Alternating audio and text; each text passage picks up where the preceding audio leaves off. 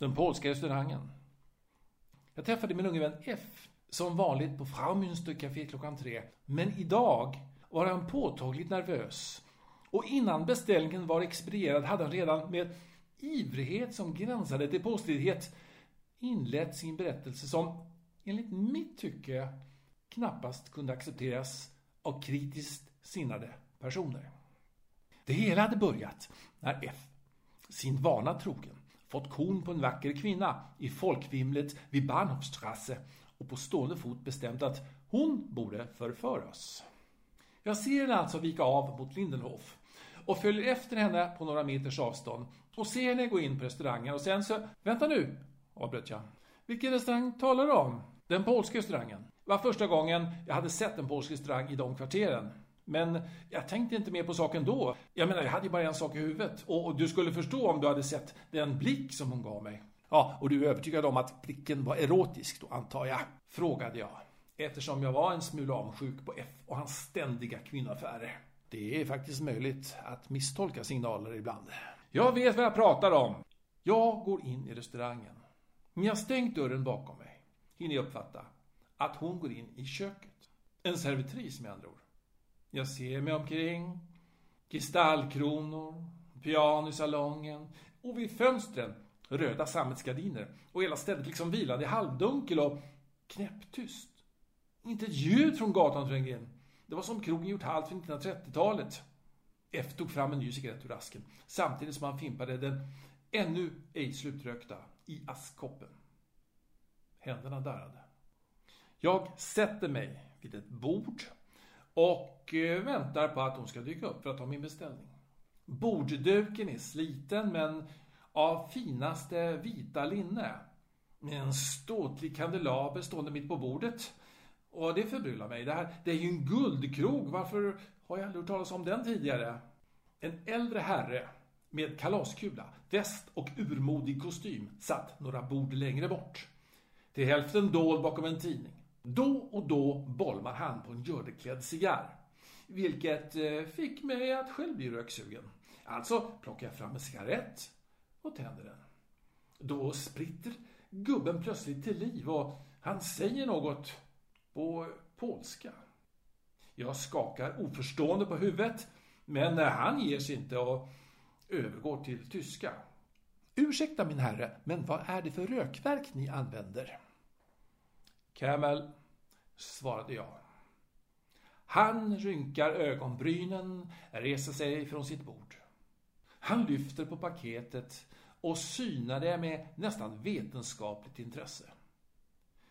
Jag har aldrig sett det här märket tidigare, mumlar han och skakar på huvudet så kindpåsarna dallrar. Varför börjar ni intressera sig för cigarettpaketet? avbröt jag, som gärna vill komma till sakens kärna. Sakta i backarna, sakta i backarna, sa F och Höjd avvärjde handen. Den här berättelsen tar sin tid. Jag gav ifrån mig en ohörbar suck. F, ja han hade ju en tendens att dramatisera sin upplevelse genom, genom gester och genom att försöka imitera andras röster. Och vi hade ju renderat honom med rykte som mindre tillförlitlig, inte dra på. Själv vill jag helst höra sanningen och inget annat än sanningen. Han fortsatte. Anna! ropar nu den äldre herrn mot köksregionerna. Men vem kommer då om inte min lilla lockfågel? Fortsatte F. Utstyrd i en sexig svart dress i 30 snitt med förkläde. Runt halsen har hon en silvermedaljong i form av ett hjärta. Jag har redan hunnit klä av henne och placera henne i sängen när hon möter min blick. Och eh, sen tittar hon på cigarettpaketet. Hon pladdrar något på polska. Gubben avbryter henne. Du måste Deutsch sprechen. Var har ni fått tag på dem där? Säger hon då på stapplande tyska. Det här är ett utländskt märke. Jag vara också utlänning, säger jag och spelar med i föreställningen. Gubben blikstirrar på Anna och hon nickar bekräftande. Så vänder han sig mot mig, harklar och säger Förlåt mig, jag har inte presenterat mig. Mitt namn är Platek. Vladislav Platek. Jag är delägare i restaurangen. Vi skakar hand. Mycket roligt min herre, säger jag utan att presentera mig. Med högerhanden nyper han tag i mitt kavajslag utan att jag hinner agera och ogenerat så känner han med fingerspetsarna på materialet. Ursäkta mig min herre, men jag måste få veta. Var är ni ekiperad? Sådana här kvalitetstyger är mycket svåra att få tag på i dessa dagar. Och snittet sen? Denna klädnad finns att köpa överallt, svarar jag. Platek ser misstroget på mig. Ja, ja. Vill ni inte tala så... Min herre, ursäkta, jag, jag gärna vill jag äta nu. Jag vänder mig mot Anna. Kan jag denna restaurangmeny få se? Vilka svindlande ögon. Vilka nätta, sensuella fingrar. Vi har en rätt till lunch. Bigos. Detta vara polsk restaurang?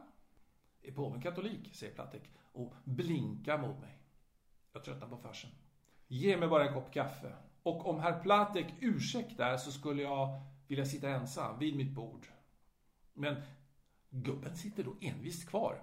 Han drar istället fram sin näsduk. Han vecklar omsorgsfullt ut den och torkar sig i pannan. Högst extraordinärt, säger han då. Ni kan förställa rösten också.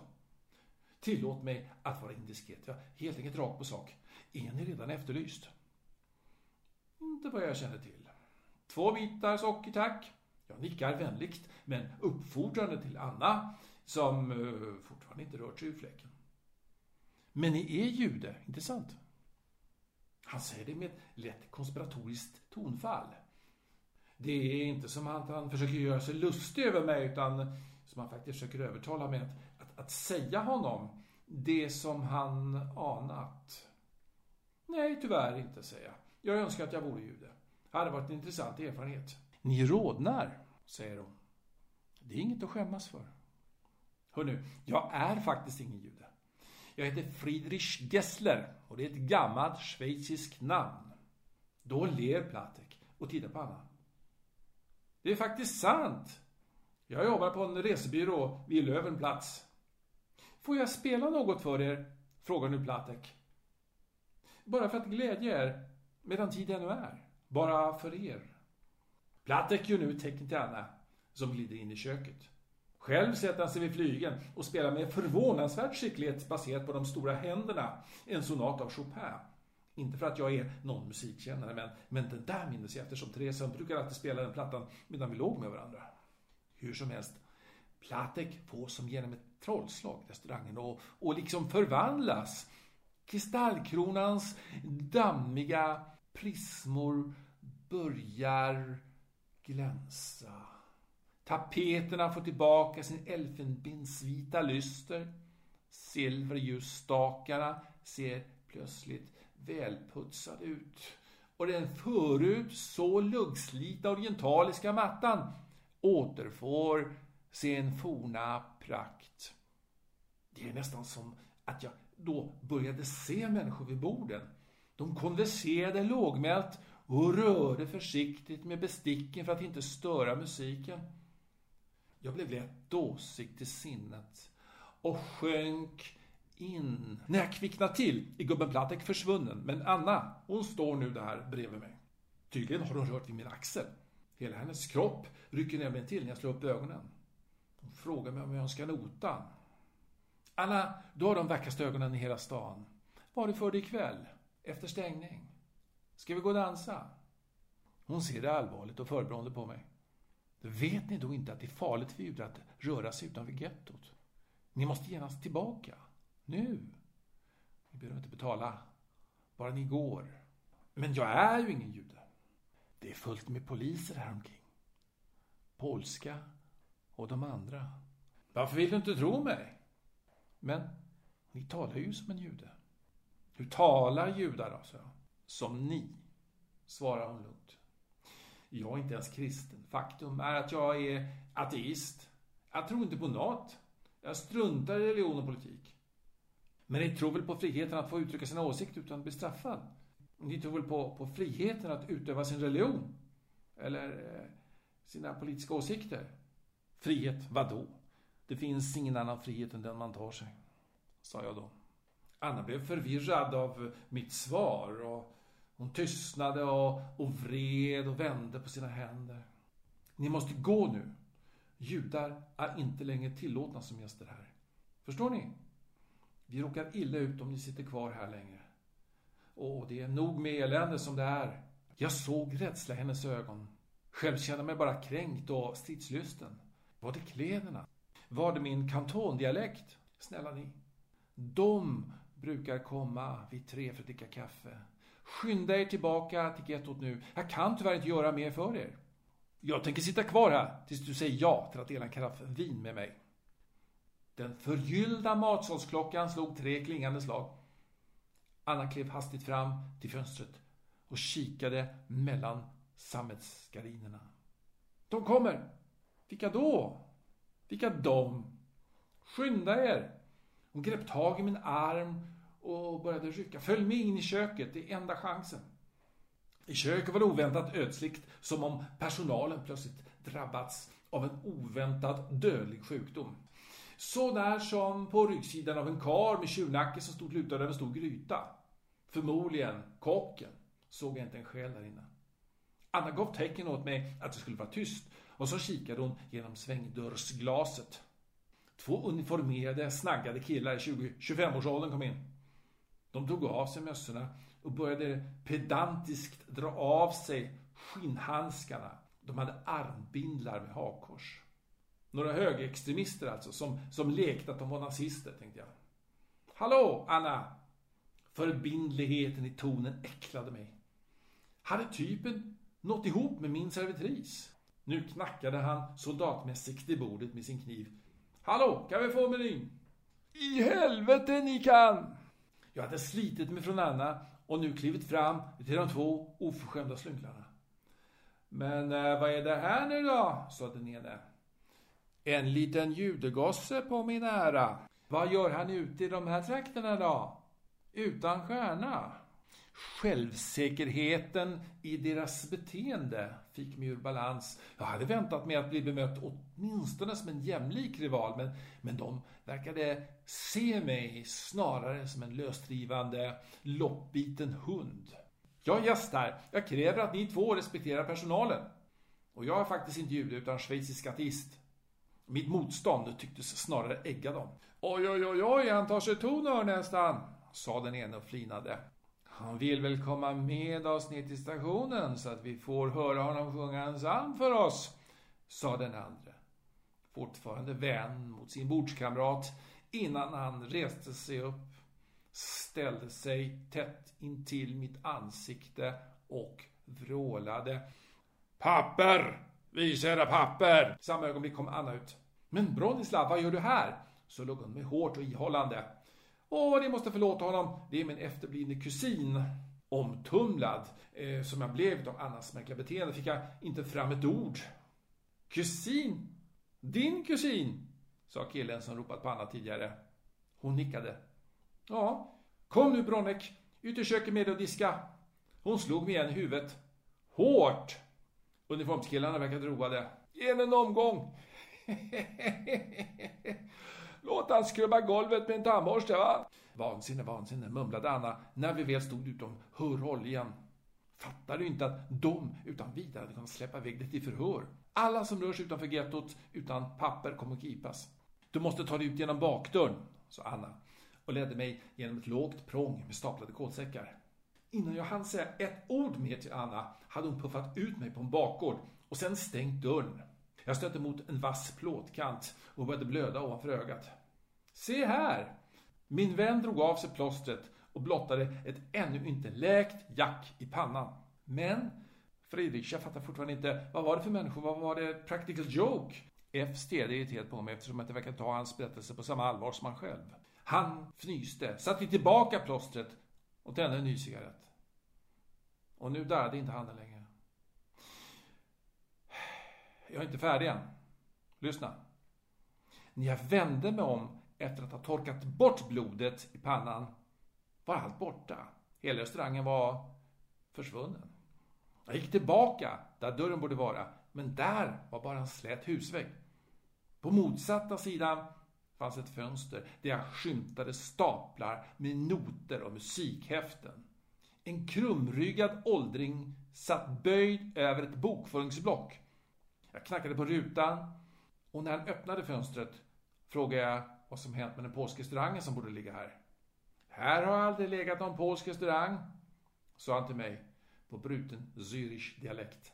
Hans ansikte kändes bekant på något vis. Tyvärr, jag är själv polack ser ni. Det hade varit fint att äta de rätterna som, som jag själv åt en gång. Men det är förstås omöjligt. Det som varit måste glömmas. Har ni sett en svarthårig och brunögd flicka här omkring? Med en medaljong. Ett hjärta. Ja, hon heter uh, Anna. Polackens ansikte mörknade. Min dotter heter Anna. Hon är död sedan länge. Men, men hur ofta har hon inte besökt mig mina drömmar? Mina drömmar om natten och mina drömmar på dagen. Arbetar hon möjligtvis på en restaurang innan, innan hon... Uh, ja, vi hade en fin restaurang i en mycket vacker liten stad vid floden Niska. En gång i tiden. Men varför, varför frågar ni?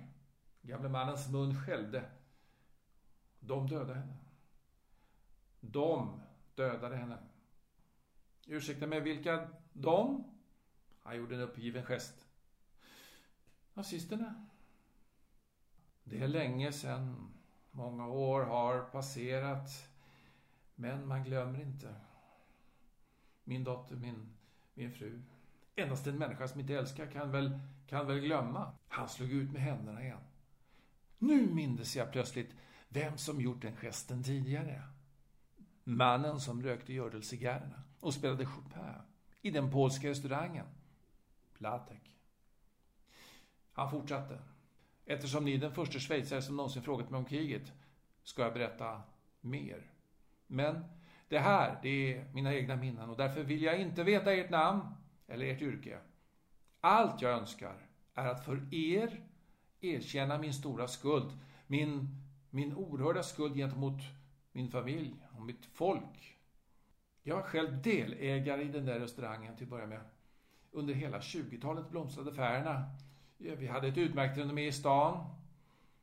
Eftersom jag brutit med min familj i Opole vid unga år och flyttat till Gdansk och tagit mig ett annat icke-judiskt namn och dessutom gift mig med en polska visste ingen av mitt förflutna. I alla fall tror jag inte det. Jag gick i kyrkan och bad till jungfru Maria istället för att vara där jag borde vara.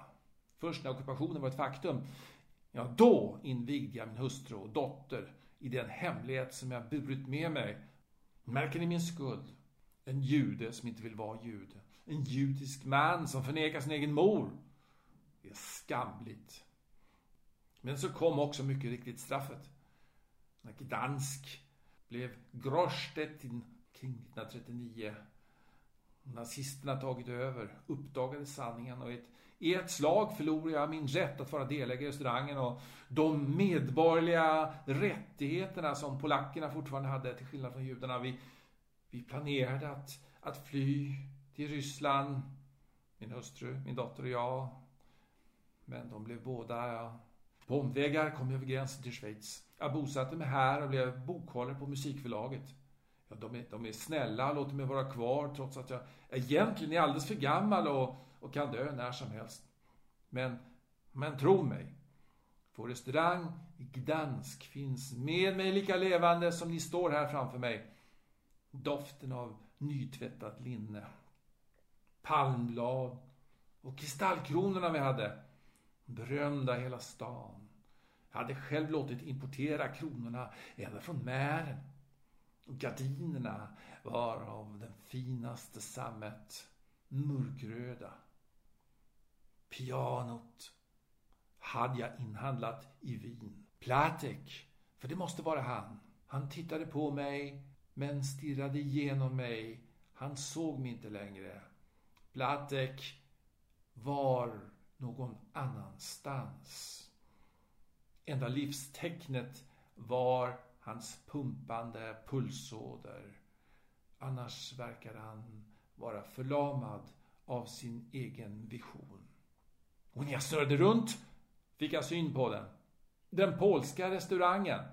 Genomskinlig som glas. Voluminös. Med alla konturer bevarade. Jag kände igen ingången.